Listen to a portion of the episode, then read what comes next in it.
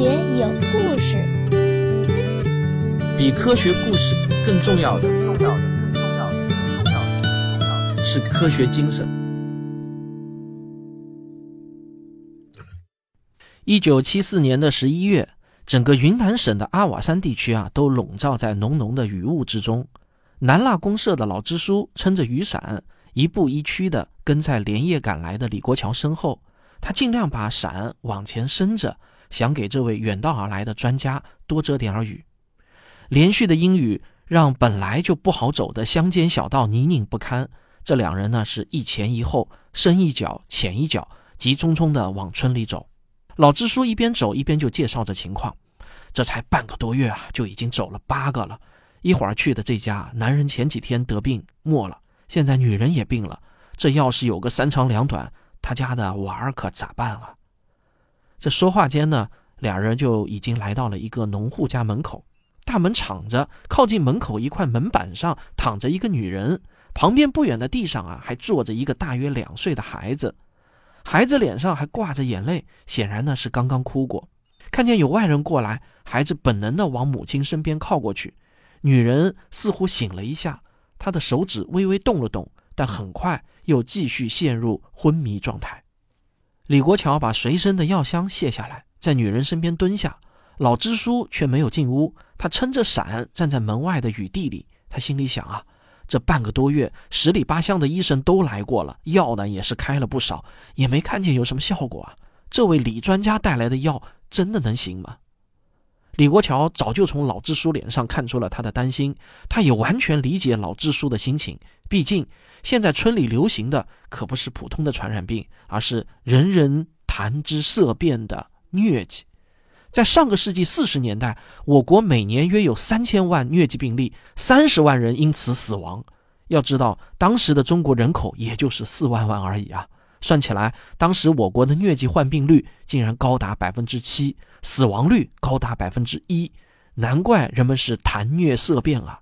那么，这次南蜡公社感染疟疾的人能逃过一劫吗？李国桥医生的药箱中是否真的藏着什么灵丹妙药呢？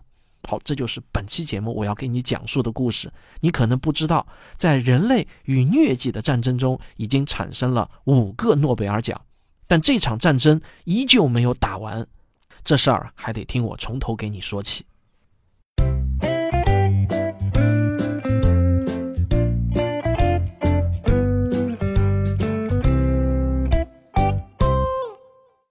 疟疾是一种非常古老的疾病。在我国最古老的医学典籍《黄帝内经》里，就有关于疟疾的记载。古人认为，疟疾的起因呢是暑气和风邪的轮番侵袭所致的。无独有偶啊，西方人也把疟疾的原因归结在空气上。疟疾的英文说法呢是 malaria，这个单词呢其实由两个词根组成，一个呢是 m a l a，就是 mala，这个是坏的意思；还有一个呢就是空气 area。但是把病因归结为空气，其实啊，正好说明了当时人类的无助。很显然，只有找不到真正的病因，才会让人去怪罪空气啊。事实也证明，所有怪罪空气的医学理论，最后呢都没有什么实际用处。疟疾就这样在人类当中肆虐了几千年。一八七五年，三十一岁的法国军医拉维朗受命前往阿尔及利亚的军队医院工作。在当时，疟疾是士兵中最常见的疾病之一，死亡率很高。拉维朗经过观察，猜测这个疟疾啊，很可能是由一种微生物感染而引起的疾病。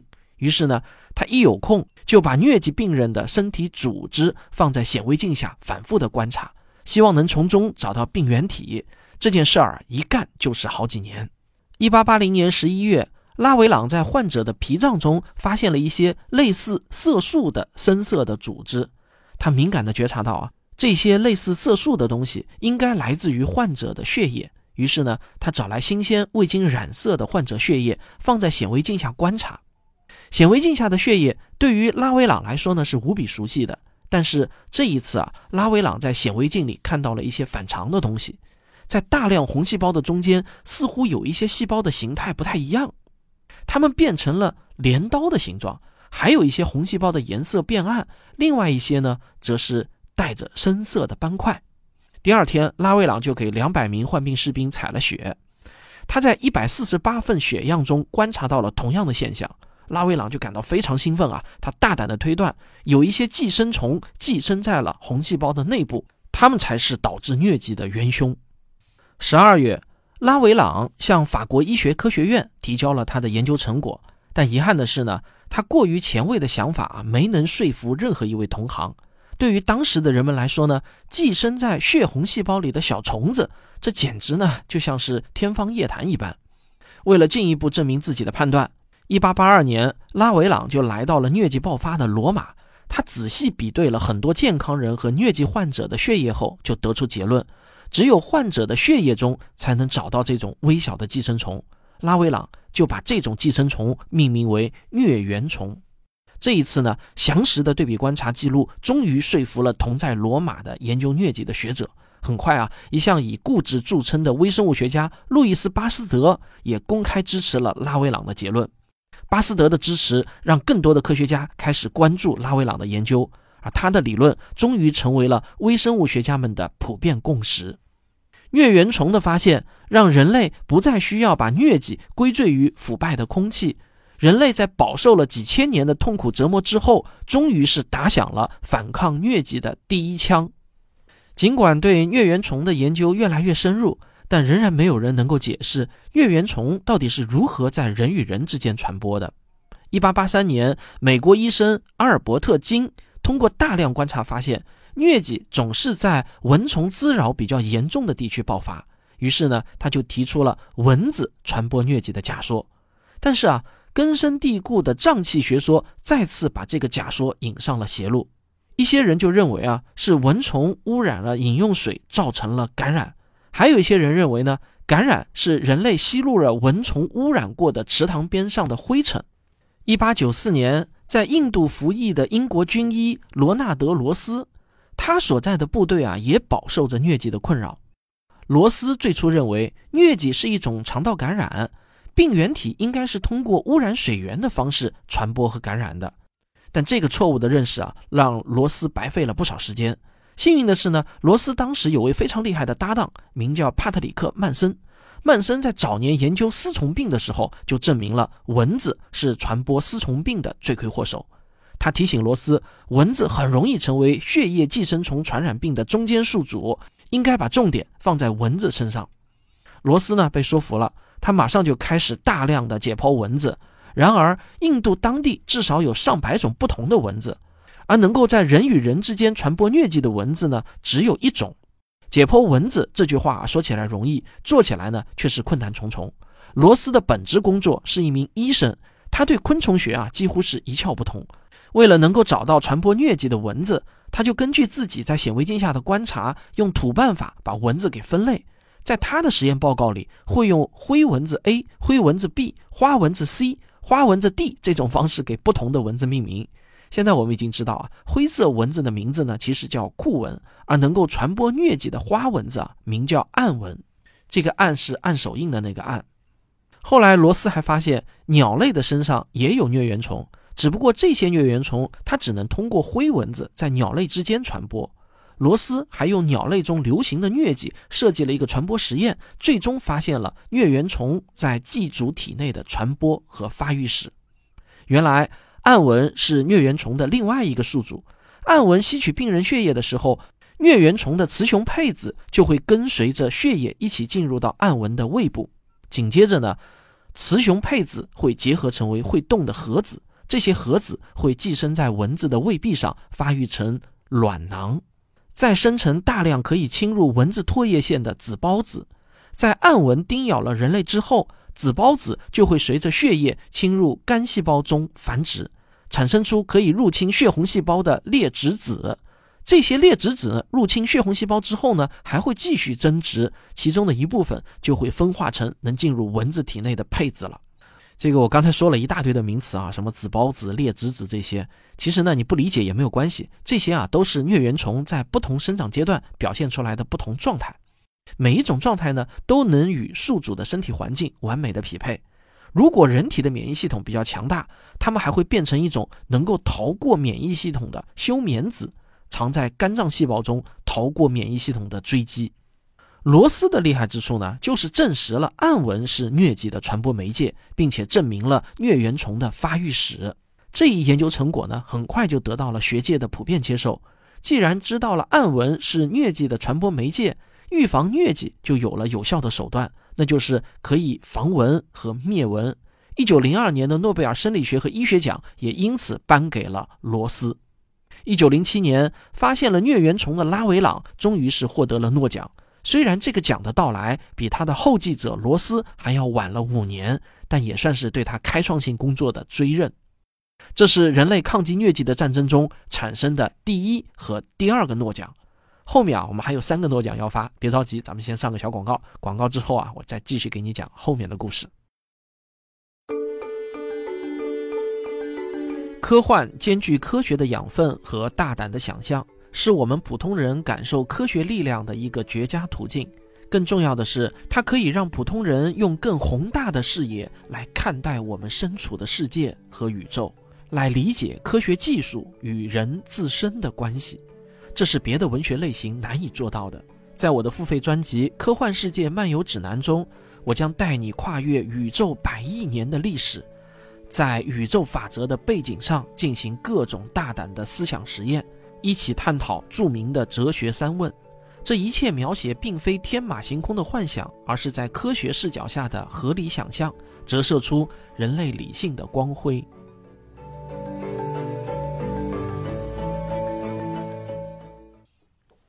曾经与罗斯共同研究疟疾的曼森，只获得了诺奖的提名。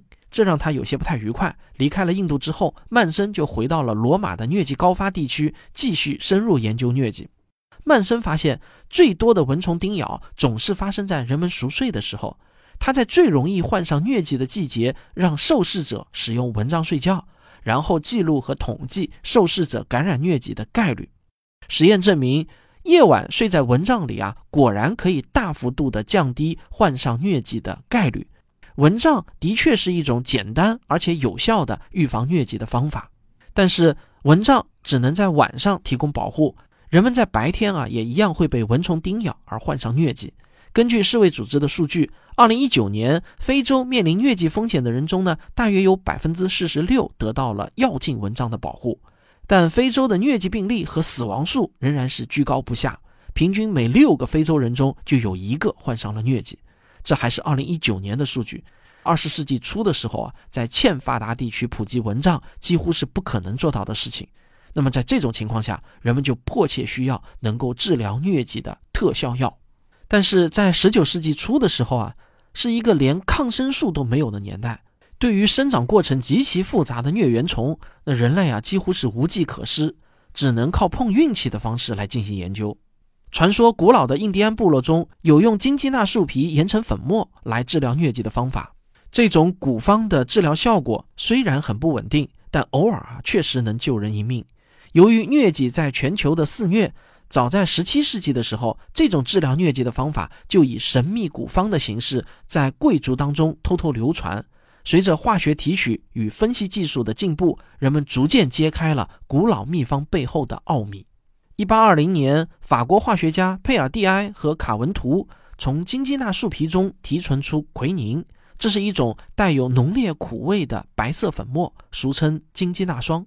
后来证明，奎宁正是金鸡纳树皮中抗疟的有效成分。于是，欧洲人就开始在东南亚大量种植金鸡纳树，用于疟疾的治疗。奎宁虽然有效。但依靠金鸡纳树皮来提取，这个产量呢就实在是太低了。大多数生活在疟疾高发地区的人们啊，依然处于无药可用的状态。蚊帐只能在夜晚提供保护，而特效药奎宁的产量又跟不上，那么使用杀虫剂灭蚊就成了最简单粗暴的方法。这个呢，有点儿像就是解决不了问题，但是呢可以解决制造问题的人啊一样的思路。一九三九年啊。瑞士化学家保罗·穆勒就发现，一种名为 DDT 的有机氯类杀虫剂，几乎对所有的昆虫都有超强的杀灭效果。当时呢，正处在二战期间，野外作战的士兵正饱受着疟疾、登革热和黄热病的困扰，美军就果断地使用了 DDT 来对付蚊子，收到了很好的效果。由于用途广泛，效果良好，人们就把 DDT 和青霉素还有原子弹一起啊，并称为二战时期的三大发明。为了表彰穆勒在 DDT 杀虫效果方面的研究，诺奖委员会把1948年的生理学和医学奖颁给了保罗·穆勒。这是抗击疟疾的战役中产生的第三个诺奖。后来，由于环境污染过于严重，DDT 呢被越来越多的国家所禁用。人们还指责说啊，为 DDT 的发现者颁奖是诺奖委员会犯下的最大错误。但是 DDT 之后，人类始终就没能找到另外一种性能超越 DDT 但又更环保的杀虫剂。两害相权取其轻啊！二零零二年，世卫组织终于宣布，在疟疾高发的地区可以重新启用 DDT 来控制蚊子的繁殖。保罗·穆勒的奖啊，我认为是应得的。一九四四年，又一个好消息传来：二十七岁的美国化学家伍德沃德终于是第一次实现了奎宁的人工合成。曾经高不可攀的抗疟神药，终于是走下了神坛，开始大规模、广泛的应用。一九六五年的诺贝尔化学奖就颁给了伍德沃德，表彰他在有机合成方面的重大贡献。这就是抗击疟疾的战役中产生的第四个诺奖。这一次啊，是众望所归。奎宁实现了人工合成，氯喹等同类药物啊，也大量的投入使用。疟疾这头凶兽似乎啊，应该被关进笼子了。然而，二十世纪六七十年代，疟疾的死亡率一度出现了大幅度的增加，因为疟原虫啊，它也在演化，它们在与药物的长期斗争中演化出了抗药性，人类急需新一代抗疟神药。接下去的故事呢，就发生在中国。我国也曾经是疟疾流行的重灾区，在国家领导人的亲自过问下，中国在一九六七年五月二十三日为研制新的特效药召开了专门的部署会议，并确定了五二三专项研究办公室。当时呢，先后有六十多个单位、五百多名科研人员加入了这项计划。不过那个年代，我们根本没有能力从分子生物学出发去研发一款新药。我们拥有的其实啊，只有战胜疟疾的必胜信心和一支庞大的吃苦耐劳的科研队伍。一九七零年五月，北京中医药研究所的屠呦呦团队发现，用青蒿的乙醚提取物具有非常明显的抗疟功效。从药物研发总动员到在动物实验中发现青蒿的抗疟作用，这个时间呢，刚好过去了三年。这在药物研发史上也堪称是奇迹。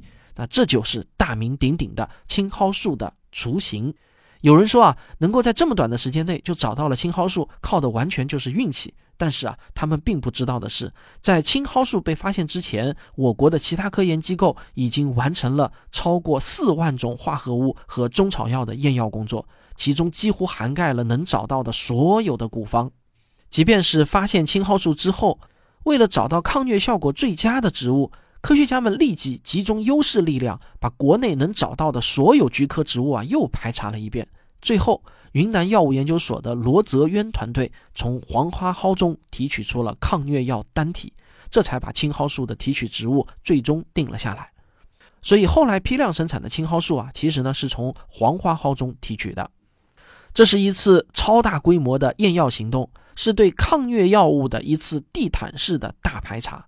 这次验药行动效率之高、规模之大，在全世界呢都是史无前例的。如果没有高水平的科研管理能力，这样一个不亚于建造大型水电站的工程啊，是根本无法完成的。一九七零年之后呢，由于疟原虫对老牌抗疟药物奎宁的抗药性逐步显现，我国的疟疾死亡率开始陡然上升，青蒿素迫切需要进入到临床应用阶段。一九七四年五月，长期战斗在抗疟一线的李国桥团队就临危受命，开始了青蒿素的临床试验阶段。这就有了本期节目开始的那一幕。李国桥面前的这个女人啊，患的是最严重的脑型疟疾，现在呢，她已经是昏迷不醒了。如果用奎宁这样的常规抗疟药物进行治疗，很有可能还是会导致患者死亡。在之前的临床病例中，李国桥还从来没有遇到过脑型疟疾。在没有其他选择的情况下，李国桥只能用青蒿素来尝试治疗。结果啊，这个青蒿素的治疗效果啊是出人意料的好。女人在服药之后，很快就脱离了昏迷状态。二十个小时之后，血液中百分之九十五的疟原虫都被杀死了。随后，越来越多的临床数据证实，青蒿素可以安全速效地治疗疟疾。人类在抗击疟疾的道路上又前进了一大步。青蒿素联合疗法在世界范围内迅速推广应用，挽救了无数疟疾患者的生命。二零一五年，诺贝尔生理学和医学奖就颁给了屠呦呦，表彰他在疟疾新疗法上的创新和发现。这是抗击疟疾的战役中产生的第五个诺奖，也是我国的医学工作者为世界医学做出的宝贵贡献。从二零一七年到二零二零年，在青蒿素的加持下，我国呢已经连续四年没有发现本土疟疾病例了。这就是正在收听节目的你啊，对疟疾这个词汇相当陌生的原因所在。人类对抗疟疾的战争露出了胜利的曙光。讲到这里啊，你是不是会以为人类与疟疾的战争就快要结束了呢？哪有那么简单啊！抗疟这事儿啊，还远没有结束。正所谓是道高一尺，魔高一丈。这个成语倒很有意思啊，可以根据需要正反着用。大家可能会对新冠病毒全球感染数突破一亿这个数字感到吃惊，但你可能不知道，二零一九年全球共报告的疟疾病例达到了二点二九亿，死亡四十点九万例。这比起二零一六年的数据并没有显著的减少。二零二零年，在非洲比较贫困的地区，因疟疾死亡的人数甚至要远多于因新冠肺炎导致的死亡。为此呢？二零二零年十一月三十日，世界卫生组织就紧急呼吁，对疟疾的警惕不能放松。在世界上基本消灭疟疾的国家里，只有我国是人口大国。在我国广西、云南等地的边陲农村，生活远远算不上富裕。但是啊，我们硬生生的把疟疾的本地病例降低到了零人，这是怎么做到的呢？我们的方法说起来啊，你肯定不陌生，那就是三分靠治疗，七分靠防疫。我国最经典的疟疾防疫方法叫做“一三七模式”。一就是地方卫生所在收治疟疾病人后，必须在一天内上报病例；三就是上级医院必须在三天内复核病例；七就是县级医院必须在七天内完成密接人群的检测和调查，同时杀灭周围可能传染疟疾的暗蚊。而作为患者本人，则会被隔离在一个不可能被蚊子咬到的地方接受治疗，直到治愈为止。我们的另一项创新防疫措施叫做大规模药物管理，这个概念就是疟疾临床第一人李国桥医生提出的。在疟疾呈现爆发态势的村子，也会采用群体给药的方式，让该地区所有村民一起服药，以此来消灭所有潜伏在人体内的疟原虫。服药之后，整个区域内的居民就会形成一定时间的群体免疫，从而达到彻底消灭疟原虫的效果。从二零一七年到二零一九年，每年都有两千多例境外输入的疟疾病例，而正是边境地区的一个村镇帮我们顶住了防疫的压力。二零二零年的新冠疫情让全中国人都知道，我国有着世界领先的传染病防疫体系。但很多人不知道的是啊，优秀的防疫体系背后是科学与管理的共同进步。是一方有难八方支援的道德文化，以及负重前行不畏牺牲的医者英雄们。好，这就是本期的致命传染病系列，咱们啊下期再见。科学声音，本期节目的文稿啊是由科学声音科普写作训练营第四期的营员李艳和刘永清共同撰写的，这也是他们在科学声音训练营学习的一篇大作业啊，我觉得完成的相当的出色。上周啊，我呼吁大家去打疫苗，结果呢，我看留言中啊，莫名其妙的被说什么又是招安又是洗地的。这个我想说啊，呼吁大家打疫苗，完全是出于我本人的真实意愿，我心里呢也是这么认为的。而且据我所知啊，我们科学声音的所有成员都跟我持一样的观点，鼓励大家去打疫苗。不知道你们是怎么理解“国家”这个词的？当我说到“国家”这个词的时候呢，一般心里面默认指的是。这片土地上和上面生活着的所有人民，所以呢，当我说对国家有好处的时候啊，我指的是对这片土地上生活着的所有人民都有好处。我不知道你们能不能理解我的语境啊？客观的说呢，国产疫苗在保护率上，从现有的公布的数据来看啊，不如美国的辉瑞和莫德纳疫苗，而我国在临床试验数据的公开性上做的呢，确实也不够好，这一点呢，也都是事实。但是呢。请理解一下，我这个是不敢公开批评的，否则后果很严重。那我呢，也只敢偷偷在这个结尾废话中稍微的吐吐槽啊，这个还 还是很有可能逃不过这个平台的人工审核的。不过这并不像有些人认为的那样，就是三期临床没有做完就上市了。这个三期不做完啊，药监局是不能批准公开上市的，最多呢也只能是批准应急使用。最近呢，可能也有些人看到啊，有是有一些国家接种了我国产的疫苗后呢，每日新增的病例没有减少，反而增加了。比如说智利，那有些人就想问我，这这说明什么？我说啊，这说明我国国产的疫苗的保护率呢，确实是不如美国的疫苗，这些都是证据。但即便如此呢，我依然呼吁大家去打疫苗。在这种时候反疫苗，在我看来呢，就是与反转基因的逻辑是一样的，都是不够理性，也缺乏实证的。那即便是那位只能活跃在推特上的曾经的科普大 V 啊，他其实也是不反对打国产疫苗的。用很难听的话来说呢，就是你如果吃不到好苹果，只有烂烂苹果可以吃，那也比没得吃要强。况且呢，国产疫苗也没有传说中的那么烂，对重症的保护率在所有国外做的三期临床试验中都表现的挺好的，能够对重症有良好的保护，这呢其实就已经有足够的价值了。我已经带着全家啊都去打了科兴的疫苗，至今呢也没有任何的不良反应。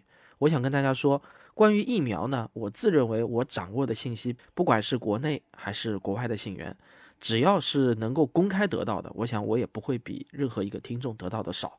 那在综合了所有的信息之后，我依然还是那句话，能接种就去接种，能接种什么牌子的就接种什么牌子的，打了总比不打好。那如果再有人留言说我什么被招安啊什么的，那我就忍不住要爆粗口了。不相信你就直接离我远点儿，就是弄得我好像很稀罕阴谋论者似的啊！取个关还要留言刷个存在感，这种我就觉得呢像小孩一样。这种时候是不是反对打疫苗？我觉得呢就是最好的能够体现科学素养的时候。好，感谢大家的收听，咱们下期再见。